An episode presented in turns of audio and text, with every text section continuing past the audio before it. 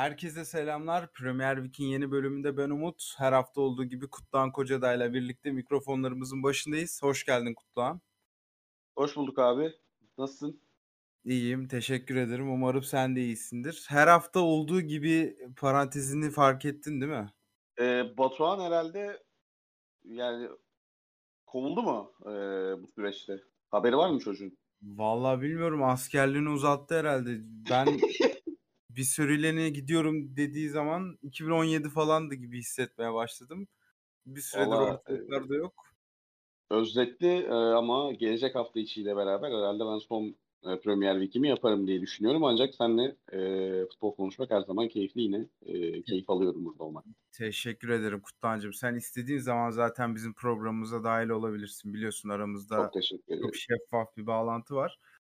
Ve yani direkt konumuza geçelim. Çok yoğun bir gün. Yüzüklerin Efendisi dizisinin ilk günü geldi. Benim birkaç Evet. tane yazım var yetiştirilmesi gereken. O yüzden hiç vakit kaybetmeden geçelim direkt. Premier Lig'de ilk ay geride kaldı ve ilk ay geride kalırken Arsenal'ı zirvede bazı alışık olmadığımız takımları da ligin dibinde görüyoruz. Hani ilk ayı nasıl değerlendirirsin genel hatlarıyla çok kısa bir şekilde? Sürpriz dolu ve heyecanlı diyebilirim. Biraz açmak gerekirse evet Arsenal'ın tepede olması çok büyük sürpriz değil. Zaten fikstürden ötürü bu bekleniyordu fakat oynanan oyunun bu kadar berrak olması, oynanan oyunun bu kadar heyecan verici olması ve taraftar tarafından tabii ki e, benimsenen bir oyun olması e, bekleniyor muydu? Yeni transferlerin bu kadar hızlı uyum sağlaması bekleniyor muydu? Bunlar konuşulabilir. Fakat asıl bana e, biz e, olarak gelen, heyecan verici olarak gelen alt taraf e, alt tarafta olmasını beklediğimiz takımların bazıları iyi başlangıç yaptı. Fulham bunlardan biri bence.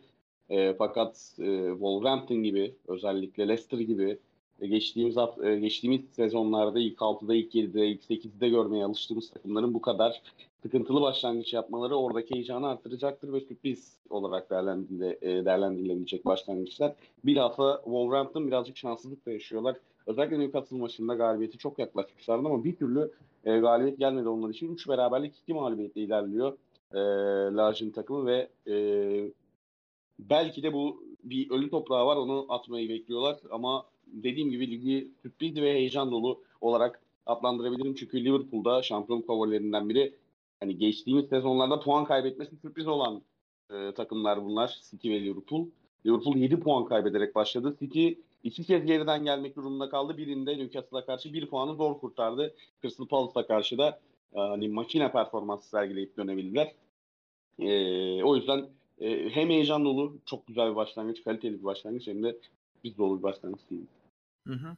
Ya ben de Arsenal ve genel takımlar ha- hakkında söylediğin her şeye katılıyorum. Benim de aslında kendi ölçeğinde bir hayal kırıklığı yaratan düşündüğüm Chelsea'den biraz bahsetmek istiyorum. Yani Thomas Tuchel Southampton maçından sonra aslında içinde bulundukları durumu çok güzel özetledi. Hani bizi yenmek, bizi sinirlendirmek veya sindirmek çok basit oldu. Ve bundan hiç hoşlanmamaya başladım. Baktığın zaman da Tuchel döneminde hiç bu kadar savunma zafiyeti yaşadığını görmezdik Chelsea'nin. O yüzden birazcık şaşırtıcı oldu onlar adına da sezon başlangıcı. Diyelim ve direkt gündemimize geçelim. Bugünkü ana gündemimizde Deadline Day başlığı altında bir transfer dönemini konuşalım istiyorum. Transfer Markt'a göre 1.7 milyar sterlin net harcama yapmış Premier Lig kulüpleri ve 140'tan fazla transfer var. Bu 2017-2018 sezonundaki 1.8 milyon sterlinden daha düşük bir rakam ama geçtiğimiz sezonki 1.44 milyon sterlinden daha fazla bir rakam. 5 büyük lige baktığım zaman zaten öyle bir kıyas kalmadı artık da en yakın takipçi La Liga'nın yalnızca 64 milyon euro net harcama yaptığını görüyoruz. Onun dışındaki diğer büyük liglerde hep artı var net spend'de. Bu inanılmaz bir çılgınlık ya. Bu sene farklı bir noktaya evrildi galiba artık tamamıyla ve yani aslında istemediğimiz şekilde de Süper Lig çoktan kurulmuş dedirtiyor bize Premier Lig'in harcamaları. Abi işte bu hep bir tane ya bir kelime var ya hayatımızda son yıllarda özellikle spor dünyasında Amerikanizasyon diye. Hı hı. E onu yapıyorlar ve hani sen diyorsun ya net harcamada La Liga şey La Liga'da da bunu sağlayan zaten Süper Lig kuruldu mu diyorsun. E bunu sağlayan Barcelona ile Real Madrid var zaten. Yani E, onun dışında net harcamanın negatif yönde açık olup diğer liglerde kapalı olmasının sebebi diğer liglere Premier Lig'den para akması. E, farklı e, diğer liglerden, küçük liglerden bazı, Belçika'dan özellikle Hollanda'dan e, hem mesela Lisandro Martinez Anthony kaç milyona geldi? Yaklaşık 150 milyona geldi değil mi? İkisi birden. E, o yüzden normal karşılıyorum ama herhalde Covid etkisinin artık hani o korona sürecindeki ekonomik etkinin atlatıldığında bir kanıtı e, niteliğinde yavaş yavaş atlatılmaya başladığını diyeyim e, en azından. Bir kanıtı niteliğinde bir transfer sezonu geçirdi takımlar ama hakikaten e, yani saçma sapan harcamalar. Ya biz mesela Arsenal ilk başladığında transferleri yine en çok harcayan takımlardan biri olacak e, gibi gözüküyordu. 150 milyonu da buldu yine. Biz konuşurken işte 1, 2, 3 falan yanlış hatırlamıyorsam 6. 7. takım olarak bitirdi en çok harcayan. Öyle bir e, son günlerde özellikle öyle bir noktaya evrildi iş. Ve yani şöyle bir başlık açmak lazım. Hani United, Chelsea, Arsenal gibi büyük takımların çok fazla harcamaları yapmasına alıştık ama Nottingham Forest 143 milyon sterlin para harcamış ve günün sonunda kimseyi almamışlar gibi hissediyorum nedense. Çok rahat harcadılar. İkinci bir takımda West Ham United. Onlar da yeni sahipleri vardı. Geçtiğimiz Kasım ayında David Gold ve David Sullivan'dan kulübün %27'sini satın almıştı. Çek milyarder Daniel Kretinski diye okunduğunu düşündüğüm adam. Ve onun etkisini net şekilde görebiliyoruz burada. Daha önceki yıllarda West Ham taraftarı talep etse bile böyle harcamalar yapılmıyordu. Onlar da 163 milyon sterlinle en çok para harcayan takımlardan biri. Zaten West Ham hani o parayı kime harcadı ya? Ya işte paketa falan filan geldi. Savunma hattına birkaç şey ekleme oldu. Ojiye yani. Mesela onlar da bayağı Skamakka var. Aslında Skamakka, onlarda daha net hamleler var. Doğru. doğru doğru Skamakka 40 milyon zaten o çıkartın. Doğru söylüyorsun. Yani bence diğer liglerle farkı da bu alt sıra ve orta tabaka takımları yaratıyor United Chelsea'den ziyade. O yüzden epey ilgi çekici bu iki takımın harcadığı para. O zaman enteresan bir soruyla geleyim. Sence transfer dönemini en iyi kapatan takım hangisiydi? Yani bu 3 aylık süreçte en iyi hamleler kimden yapıldı? Valla şunu söyle en iyi kapatan dedin. En iyi başlayan Arsenal'dı. Hamlelerin ne kadar e, etki ettiğine de bakılacak olursa en nokta başlayan Arsenal'dı. En iyi kapatan Arsenal olmadı. Orta saha ihtiyacı vardı. Gideremediler. O yüzden en iyi kapatan diye sorduğun için Arsenal'ı demeyeceğim. Paketa transferi e, özellikle birçok takımın ilgilendiği bir oyuncu olduğu için West Ham açısından kritik. Çünkü kalite baremini yukarı çekiyor ve çok da iyi başlayamadığın sezonda mesaj vermiş oluyorsun. Bak hala ilk 4 için gelebilirim. Veya iddiam en azından Avrupa kupaları mesajı vermiş oluyorsun. Fakat herhalde yani ilk o satış gerçekleştiğinde herkes har vurup harman savurmaya mı e, yönelik hamleler gelecek derken Newcastle ilk alındığında da e, yöneticiler tarafından yapılan açıklamalar biz e, ihtiyatlı ilerleyeceğiz şeklindeydi. Hakikaten öyle ilerliyorlar. Ben Newcastle'ın gerçekten bu transfer sezonunda da gayet iyi işler yaptığını düşünüyorum. Özellikle Pop ve İshak hamleleriyle beraber. Hı-hı. Newcastle, West Ham, başlangıç için Arsenal diyeyim. Pla- plase olarak da Tottenham diyeyim abi. Hı hı. Tottenham da epey aktif bir yaz geçirdi orada haklısın. Ama ben yani yine geçtiğimiz sezon bıraktığı noktadan şu anki haline baktığım zaman en çok hangi gü- takım güçlendi sorusuna yine Arsenal dediğim için herhalde bu yaz transfer döneminde de Arsenal'ı ön plana çıkartacağım. Mesela hani büyükler perspektifinden baktığımızda 242 milyon sterlinle Chelsea en çok harcama yapan takım. En çok net harcama yapan da 203 milyon sterlinle United oldu ama onlar ne kadar başarılı transfer dönemleri geçirdiler emin değilim. Mesela Chelsea ben kendi adıma günü kapattığım zamandan sonra bile en son bir Deniz Zakarya'yı almışlar. Bilmiyorum gördün mü? Ben bu sabah gördüm evet, evet. Evet. Mesela çok verimli hamleler olduğunu düşünmüyorum Chelsea'nin yaptıklarının. Ondan ziyade aslında şöyle bir noktadan bakmam lazım. Bence uzun vadedeki planlarını gerçekleştirebilirse transferin en başarılı takımı Southampton'dı. Yaş ortalaması çok düşük bir takım kurdular ve çok potansiyelli. Bunu sahaya da yansıtmaya başladılar. Burada da işte Dragan Solak'ın felsefesi birazcık takıma yayılmış gözüküyor. Sene başında hatta yazın Temmuz ayının başında Manchester City'nin gençlik gelişim şef scout'unu almışlardı. Joe Shields ve onun işte bu Bazunu hamlesi, Romeo Lavia hamlesi, Bella Koçap eklemesi vesaire çok iyi bir scout'un ürünleri gibi geliyor bana.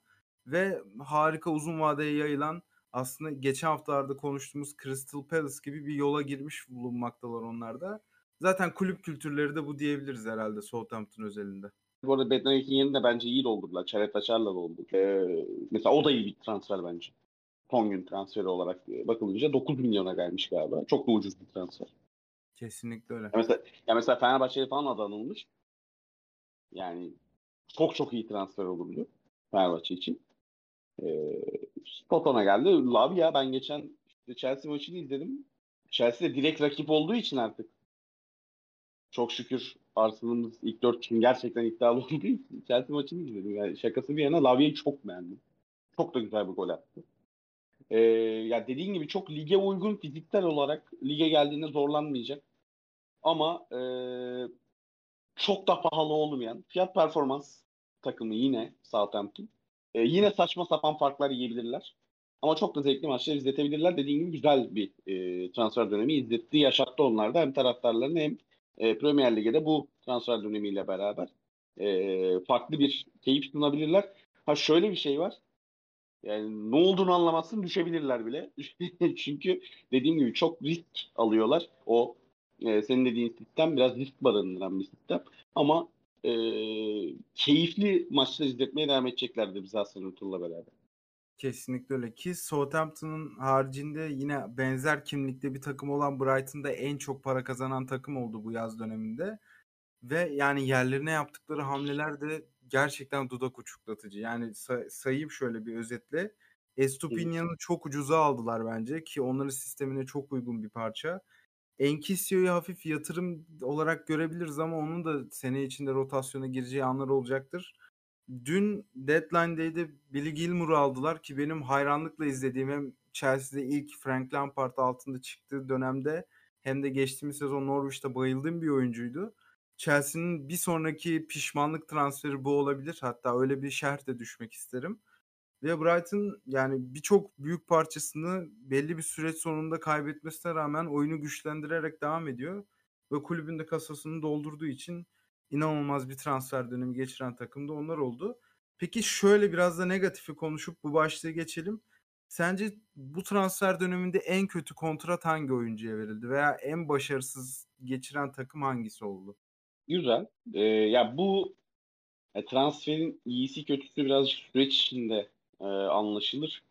O yüzden e, birazcık da sürece bırakmak lazım ama şu an hani kağıt üstünde bir değerlendirme e, yapmak gerekirse herhalde e, yani Manchester United çok büyük risk aldı yine bence. Evet. Ya Sancho'nun olduğu yere Anthony.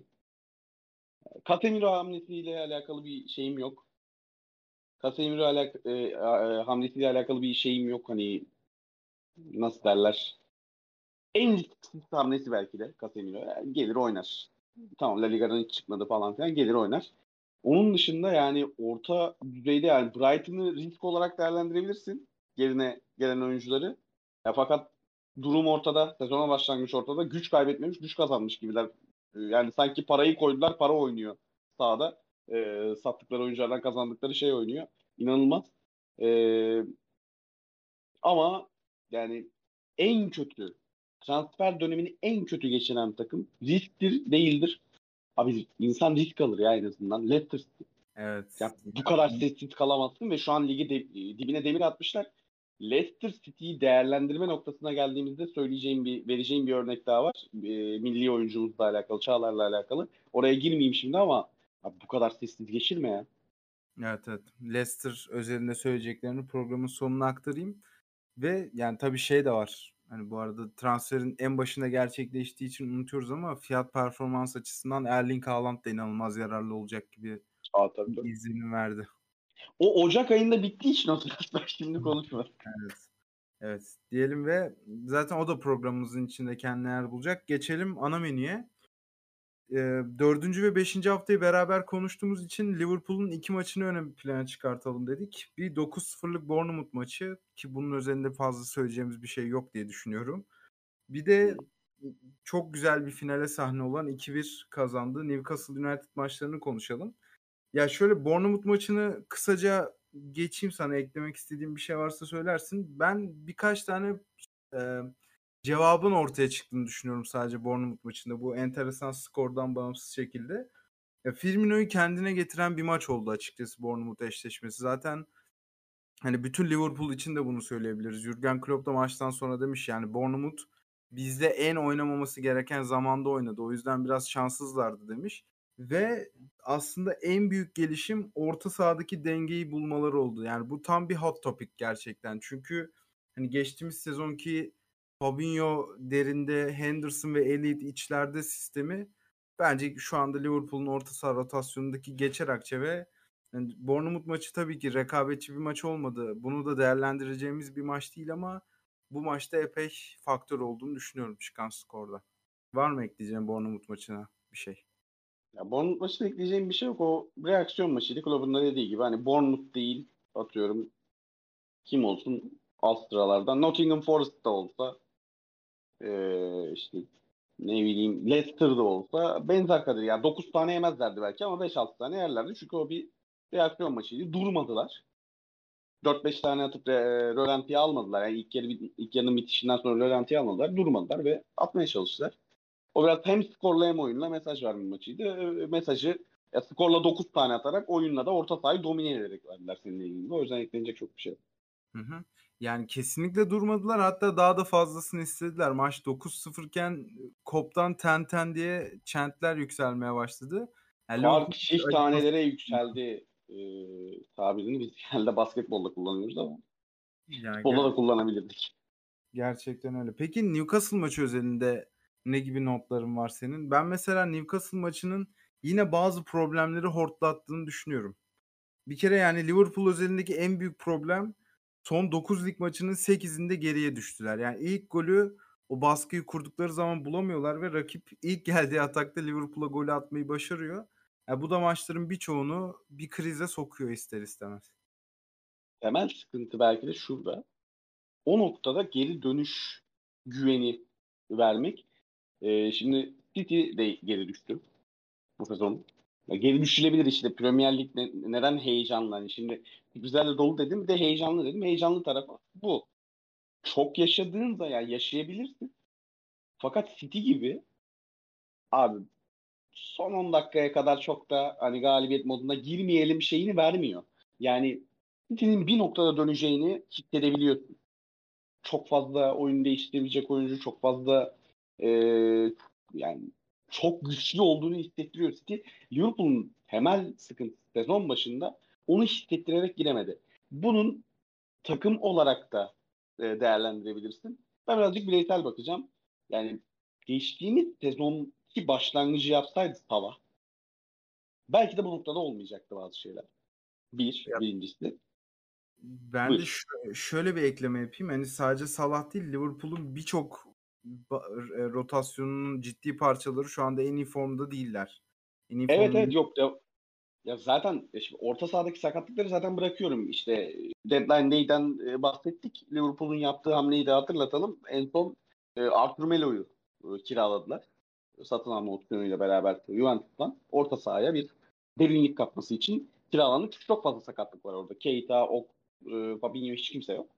E, onun dışında e, savunma tarafında yine eksikler e, bol. Ya belki de sezona en iyi giren oyuncu Trent. Fakat diğer tarafta Robertson sallanıyor. Robertson bütün maçlarda oyundan çıktı yani. Bir değişikliği muhakkak evet. Robertson Ki bu hafta Trent de çok kötüydü. Evet evet. Yani genel olarak baktığında Trent'i ön plana çıkardım. Özellikle işte yine Bournemouth maçında o toparlanma maçında attığı inanılmaz bir gol var. Onun dışında Simikas'ı her maç görüyoruz dediğin gibi. Ee, yani bir istikrarsızlık var. Ön plana çıkmasını beklediğin oyuncuların ön plana çıkamaması durum var. Şimdi ben bunu neden söylüyorum? Niye bireysel birazcık değerlendirdim senin soruna? Taktiksel sorduysan da niye bireysel cevap verdim? Abi City de zorlanıyor. Adam 5 maçta 9 golle girdi sezona. Evet evet onu konuşacağız. Şu anda Liverpool'un yani. en büyük eksiği şöyle bir tane itiş gücü gerçekten hücumunda. Yani. Ya özetle benim diyeceklerim bu kadar. Birazcık bireysel e, baktım çünkü e, orada onları sürüncemeden çıkartan oyuncuyu bazı anlar birçok anda son yıllarda e, gönderdiler. E, yerine gelen oyuncuların da o sürüncemeden çıkarma, o motor gücünü sağlaması için bir e, bir buçuk iki sezona belki de ihtiyaçları var. O hamlı atmaları için. O süreçte de Salah'ın belki de belirleyici olması lazım. Son iki maçta Firmino belirleyici oldu. Senin dediğin gibi toparlanma fırsatı doğdu belki de Firmino'ya. O açıdan e, Liverpool'a pozitif bir e, madde düşebiliriz ama onun dışında özellikle bireysel açıdan çok pozitif gözükmüyorlar. Kaliteleriyle bir şekilde götürmeye çalışsalardı. Hı hı. Ki Firmino'nun şu andaki mevcut formu iki maçtır sahaya yansıttıkları Darwin Nunez'in gelir gelmez de formayı kapamayacağını gösteriyor bana. Bilmiyorum katılır mısın? Ee, son 5-6 sezonun burada gediklisi olan bir oyuncunun bu kadar rahat denklemden çıkmayacak olması belki de Klopp'u sevindiriyor. Ben e, Klopp'un bu durumdan hiç de şikayetçi olduğunu düşünmüyorum. Memnun oluyordur. Çünkü bu Darwin Nunez'i belki de e, bir adım daha ileriye atmasını sağlayacak olan şey olabilir. Eğer gerçekten zihinsel açıdan e, ki fiziksel açıdan hazır olduğu belli bu lige. Ama zihinsel açıdan hazır değilse de onu hazırlayacaktır. Özellikle Firmino gibi zaten e, evet forma rekabetine girdiğinde oyuncular bazen egolarına yenik düşebilirler ama ben Firmino'nun öyle bir şey e, bir durumda bir durum yaratacağını da düşünmüyorum. Bu süreçte Nunez'e yardımı da e, dahi dokunabileceğini düşünüyorum. E, o yüzden ben kulübün mutlu olduğunu düşünüyorum bundan açıkçası. Hı hı.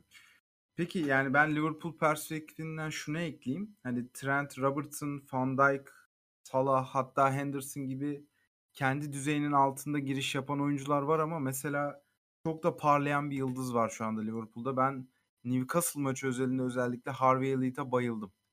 Yani gol asist evet. yaptığı için herhangi bir sitede veya bir aplikasyonda öne çıkmamış olabilir maç reytinglerinde ama maçı dikkatli bir gözle izleyen herkes Harvey Elliott'ın ortaya koyduğu enerjiyi fark etmiştir diye düşünüyorum ki hani Jurgen Klopp da maçtan sonra bugünkü sahadaki en iyi oyuncumuzdu demiş.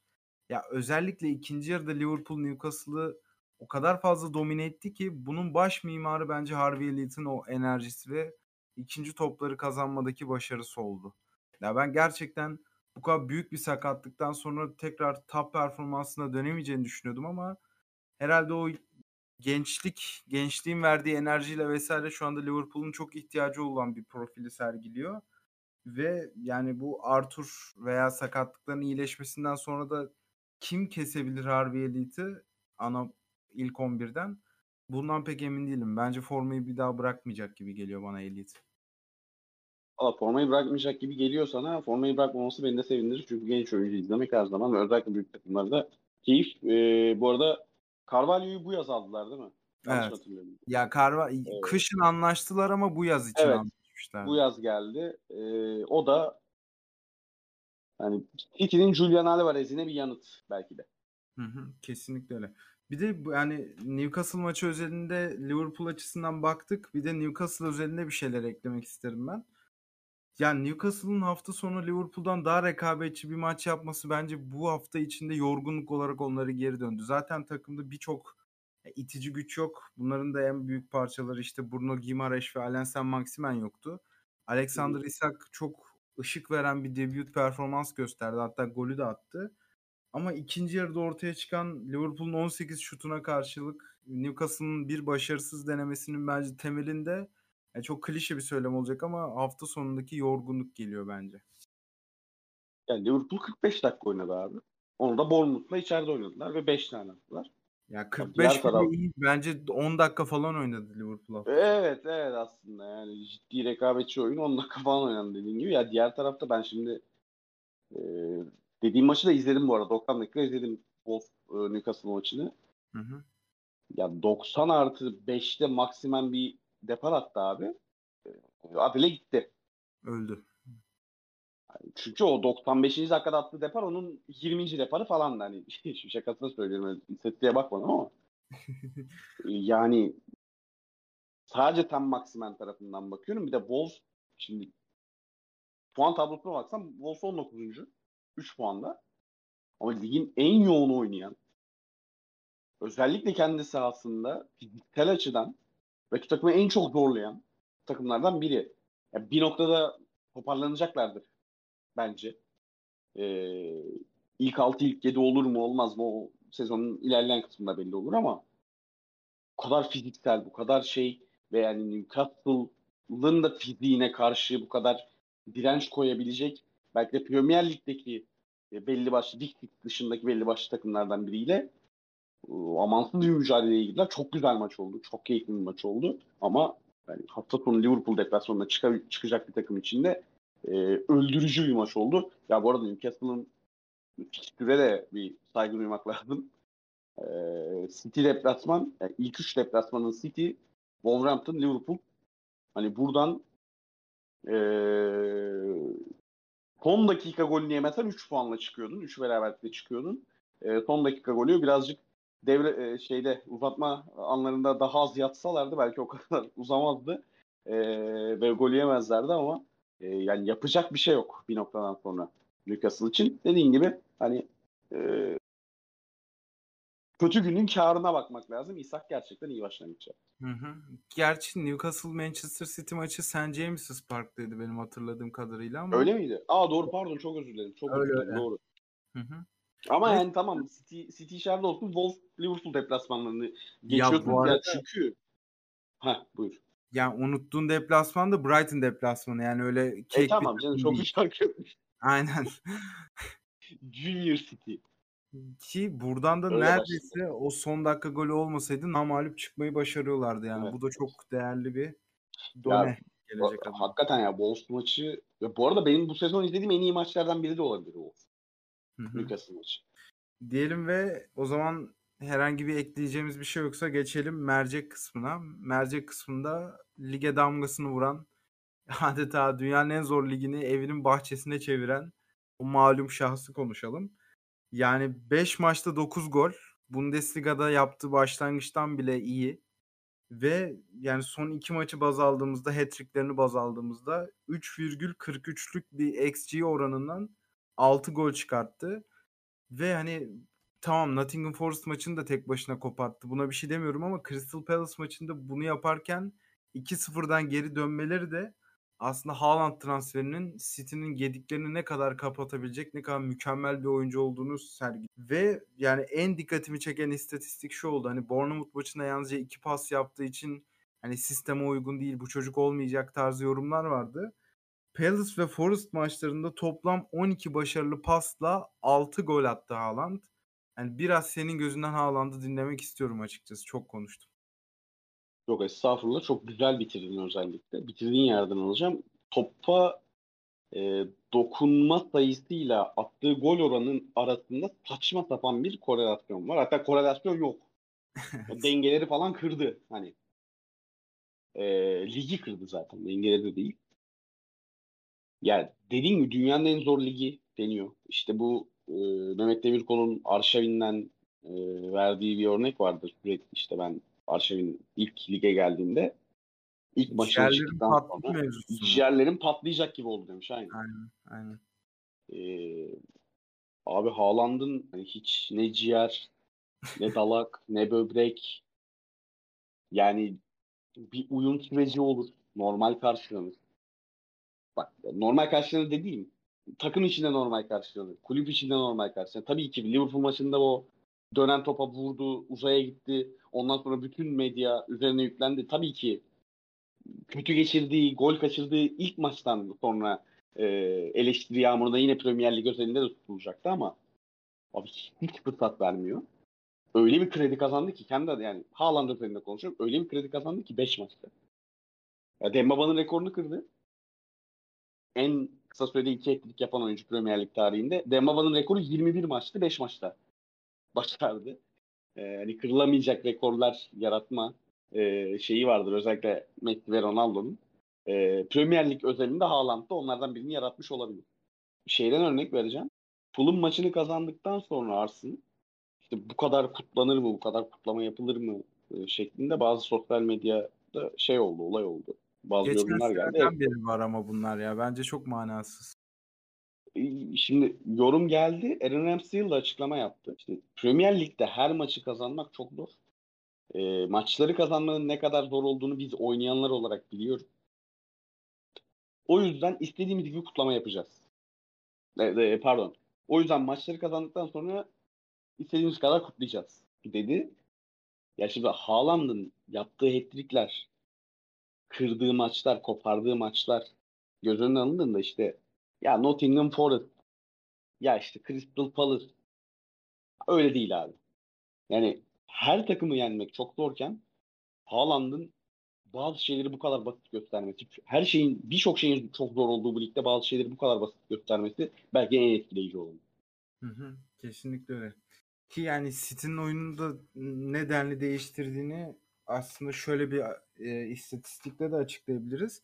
Yani şimdi geçen sene de City ligin en çok orta deneyen takımlarından biriydi ama hani ortanın içeriğine baktığımızda o kenardan yerden sert kesilen toplar vesaire de orta diye geçtiği için aslında pek karşılamıyor bu baremi ama bu maç özelinde 29 orta denemiş Manchester City ve hani Guehi, Andersen onların yanında üçüncü bir stoper olarak Ward'un da en fazla isteyeceği şey herhalde üzerlerine gelen hava topları olurdu ama Haaland o kadar fiziksel olarak bir fark yarattı ki yani burada Mark Guehi'yi tamamen sağdan sildi ki Mark Guehi de ligin ortalama üstü savunmacılarından biridir. Sen de bilirsin. Ve yani şu anda Darwin Nunez'le birlikte kıyaslanıyordu. Darwin Nunez'in ortalıktan kaybolmasıyla beraber ligin tek süper gücü gibi kaldı ve yani şöyle de genel bir muhabbete konu olabilir belki Haaland'ın City başlangıcı. Yani maçtan sonra Nottingham Forest menajeri Steve Cooper Haaland'la ilgili sorulan soruya şey diye açıklamış. O hoşuma gitti. Onu da paylaşmak istedim. 5 sene önce İngiltere'nin 17 yaş altı takımını çalıştırırken Norveç'le bir maç yapıyorlar.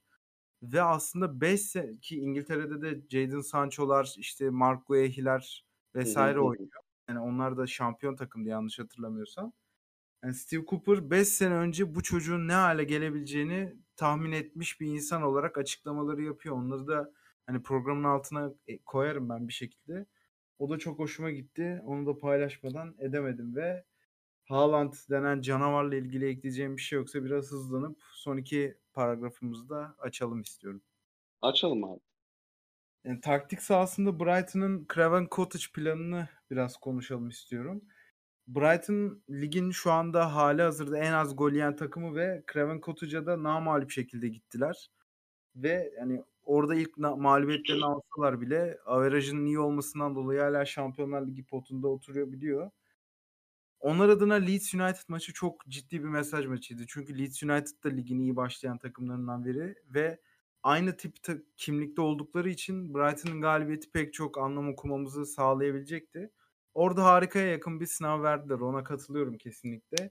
Ve Leeds United'a mağlubiyeti tattırdılar. Ama Fulham maçına geldiğinde bazı değişik şeyler denediğini gördüm. Ben onları biraz paylaşacağım. Şimdi Leeds'e karşı klasik bir 4-4-2 oynadığı zaman aslında bunun sürdürülebilir olacağını düşünmüştük ama Fulham'a karşı bence biraz Estepinia'nın koridorunu açmak için tekrar 3-5-2'ye döndü. Ve aslında burada en dikkat çeken şey 3-5-2'nin çift santraforundan bir 9 numara tercih etmeyişi oldu benim nazarımda. Yani Pascal Gross ve Leonard Trossard.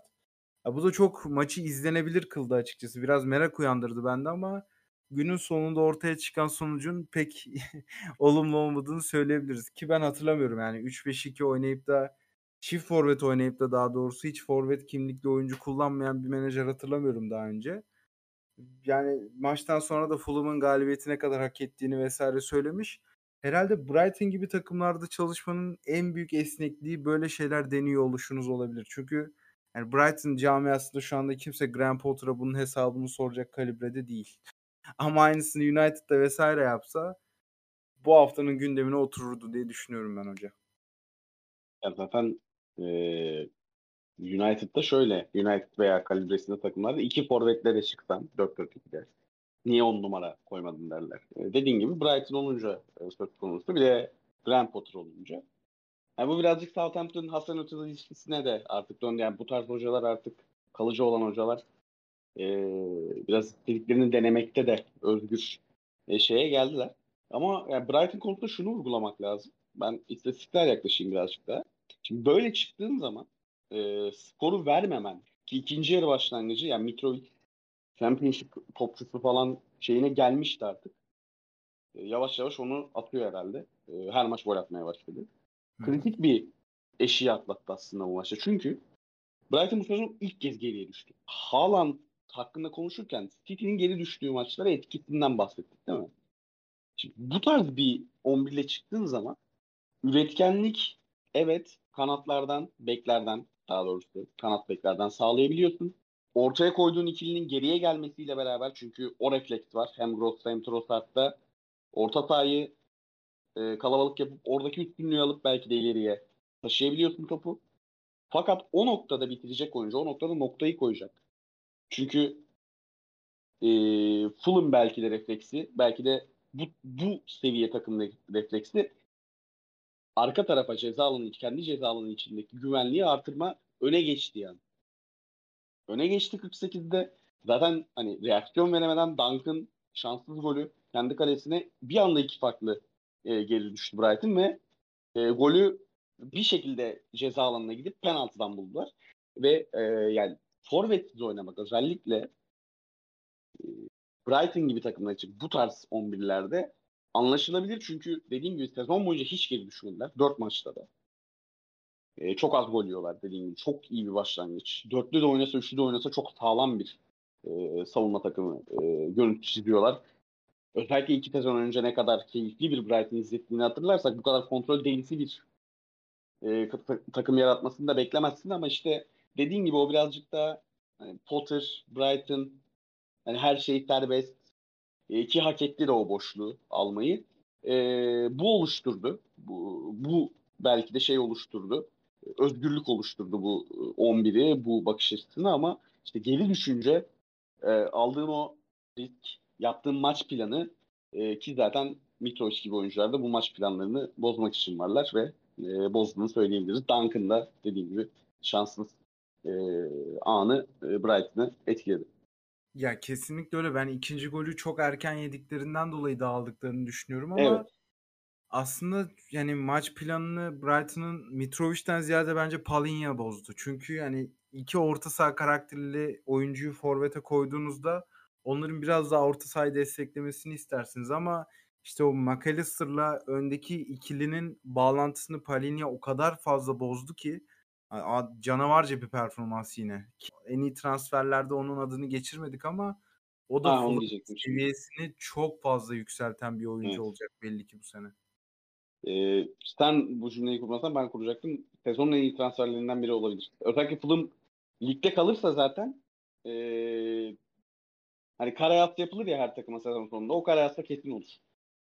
Yani ben Fulham'ın ligde kalma konusunda bir sıkıntı yaşamayacağını düşünüyorum. Tabii ilk aydan bakarak söylüyorum bunu. Evet, evet. Southampton vari bir düşüş yaşayabilirler ligin sonlarına doğru. Onu hiç tecrübe etmedik Marco Silva takımlarından ama yani dediğim gibi çok en, ilginç bir performanstı Fulham'dan yine. Aslında hani ana gündemimiz Brighton ve Brighton'ın ilginç dizilişi olduğu için Fulham'ı konuşmadık ama önümüzdeki programlarda onlara da bir yer açarız diyorum ve Evet. Son kısma gelelim. Kriz bölümünde Leicester'ı yine konuşalım istiyorum. Yani senin de çok söyleyeceğin şey var. Ben şöyle 2-3 pas atıp sana tamamlatacağım sözü. Brandon Rodgers maçtan sonra hani maç planından ziyade transfer özelindeki etkisizliklerine eleştiriler yaptı. Ki bunu geçen hafta Scott Parker yaptığı zaman aslında kovulmasının sebebi bu yaptığı açıklamalardı 9-0'lık skordan ziyade. Ama Brandon Rodgers şu anda koltuğuna güveniyor gibi gözüküyor. Ve yani sadece sağ dışı faktörler değil, sağ içinde de ben Leicester'ın çok fazla güç kaybettiğini düşünüyorum. Yani dünkü United maçında inanılmaz bir United yoktu. Ama o maç bir 90 dakika daha oynansaydı da bence Leicester golü bulamayacaktı ki hani onların yapısının iyice bozulmasının belki bir sebebi de Jamie Warden'in girdiği formsuzluk olabilir. Ve yani ben bu dış faktörlerin, bu ekonomik krizin falan falan futbolcuların mental gücünü de etkilediğini düşünüyorum. Yine de yani Leicester hiç görmeye alışık olmadığımız bir noktada şu anda lige devam ediyorlar ve gelecekleri birazcık karanlık açıkçası bana soracak olursan. Valla ben Leicester için şey diyorum. E, NBA tarzı rebuild'e doğru gidiyorlar. Her şeyi yıkıp baştan yapma. Tabii futbolda bu aşama aşama olur. Tanking. Yani evet. Yani tanking yapacaklar ama tanking yaparken düşebilirler yani. Ya bu takım Fofana'yı gönderdi değil mi? Çağlar'la ilgili soru geliyor. Bizim seviyemizin yakınında değil diyor. Abi Ki beni korkutan şu. Yani kontratının son senesinde olması birazcık onun da kafasını karıştırıyor galiba. Abi beni hayır beni korkutan temel şey şu. Ee, Çağlar şu an İngiltere Premier Lig'in en kötü futbol oynayan takımının stoper bölgesinde rakipsiz ol, olamıyor mu? Fofana'yı da göndermişken. Takım. Ki yani enteresan bir stoper performansı vesaire de yok şu anda Leicester'da. Hayır, beni şeyden koy şimdi ben Leicester konuşuruz. Leicester o, yarım saat yine konuşuruz. 2-3 dakika konuşmak yeter de yarım saat yine konuşuruz sen istersen. beni korkutan o açıklama oldu. Yani eğer durum buysa Çağlar yani durum Çağlar'dan kaynaklıysa Türk e, futbolu için büyük sıkıntı. Hı hı. Durum Ki bu arada yani şimdi baktım dün United maçında Wilfred Ndidi aslında orta saha orijinli bir oyuncu Evet. oynadı yanında. Evet. evet. Unutmuştum bunu. İşte o yüzden söylüyorum bunu. Yani oraya dahi giremiyor mu Çağlar? Bir, Çağlar'la ilgili ise sıkıntı geçmiş olsun. Çağlar'la ilgili değil de sıkıntı. Flamant'la ilgili değil sıkıntı. Leicester'la ilgili. Vardy ile ilgili de değil. Vardy hem yaşlanıyor hem Leicester'la ilgili. Ben o yüzden diyorum artık NBA tarzı dönüşüme girmesi lazım. Yani 2019 20 20 21 üst üste iki kez son hafta kaçırıyorsun 5. Abi bunun bir sonucunun olacağını bilmen lazım. Ya Yani düştü işte. Gitti yani ment- mental olarak bittin yani. Bitti.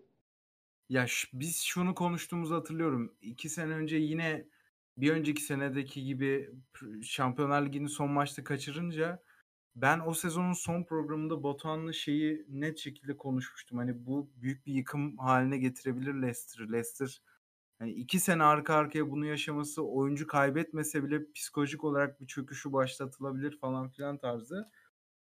Ve şu an biraz o buhranı yaşıyor gibi hissediyorum ben. Yaşıyorlar. Yaşıyorlar. Okey. Valla Leicester'ı izlemek birazcık ilginç olacak. Yani şampiyonluk yarışını izlemek ne kadar heyecan vericiyse Leicester'da bu krizden nasıl çıkacak onu izlemek de eğlenceli olacak. Evet. Yani var mı daha dördüncü ve beşinci hafta üzerine eklemek istediğim bir şey? Blok yayın yaptık ama birçok şey yine ıskalandı programda ama süreyi belli bir seviyede tutmak istiyoruz biz de. O açıdan Ya kısa bir özür dileyim yani dinleyenlerimizden. abi e, o kadar heyecanlı ve keyifli bir giriş yapıldı ki sezona. E, ıskalamamamız e, şey değil. E, mesela ben şeyle konuşmak isterim. Wolves'un birkaç kez değindim zaten ama galibiyetsiz geçmesi şu süreci. Oynadığı futbolla yani oynadığı futbolla aldığı puan arasında e, en dengesizlik e, bulunan takımlardan biri belki de Wolves. Özellikle ben Newcastle maçına e, maçı özelinde de söyleyebilirim bunu. E, 90'da yedikleri golle 3 puan kaçırdılar. Hani çeşitli takımları evet konuşamadık daha değinemedik. Fulham değinemedik. Ama herhalde sıra gelir. E, bu kadar keyifli ve o kadar heyecanlı ilerlerse zaten her takıma e, sıra gelecektir. Çünkü her maç kendi içinde bir hikaye barındırmaya başladı. E, James Rodriguez'in de La Liga Premier Lig'den kalite, kaliteli lafına yani bilmiyorum e, Elche Getafe maçı izlemek mi yoksa hani Wolverhampton Nottingham Forest maçı izlemek mi bir karşılaştırsın arkadaş. Buna göre şey yapalım. Ben Hani- duygusal davranıp yorum Ya la- burada. Ya La Liga'ya taş atmak istemiyorum ama hani Hames'in söylemi de birazcık şey. Göreceli bir şey zaten. Yani kimisi ondan keyif alır, kimisi bundan keyif alır ama yani tekrar soruyorum. Elche Getafe maçı mı? Wolverhampton Nottingham maçı mı?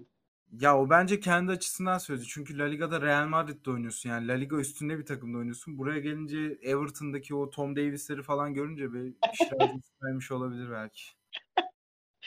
Çok iyi. Diyelim ve bu programı da kapatalım. Çok teşekkürler Kutlancığım yine beni kırmayı eksik ettiğin için. Biz dinleyen herkese çok teşekkür ederiz. Cumartesi günü This is England'da da bir göz atmayı unutmayın efendim. Hoşçakalın. Kendinize iyi bakın.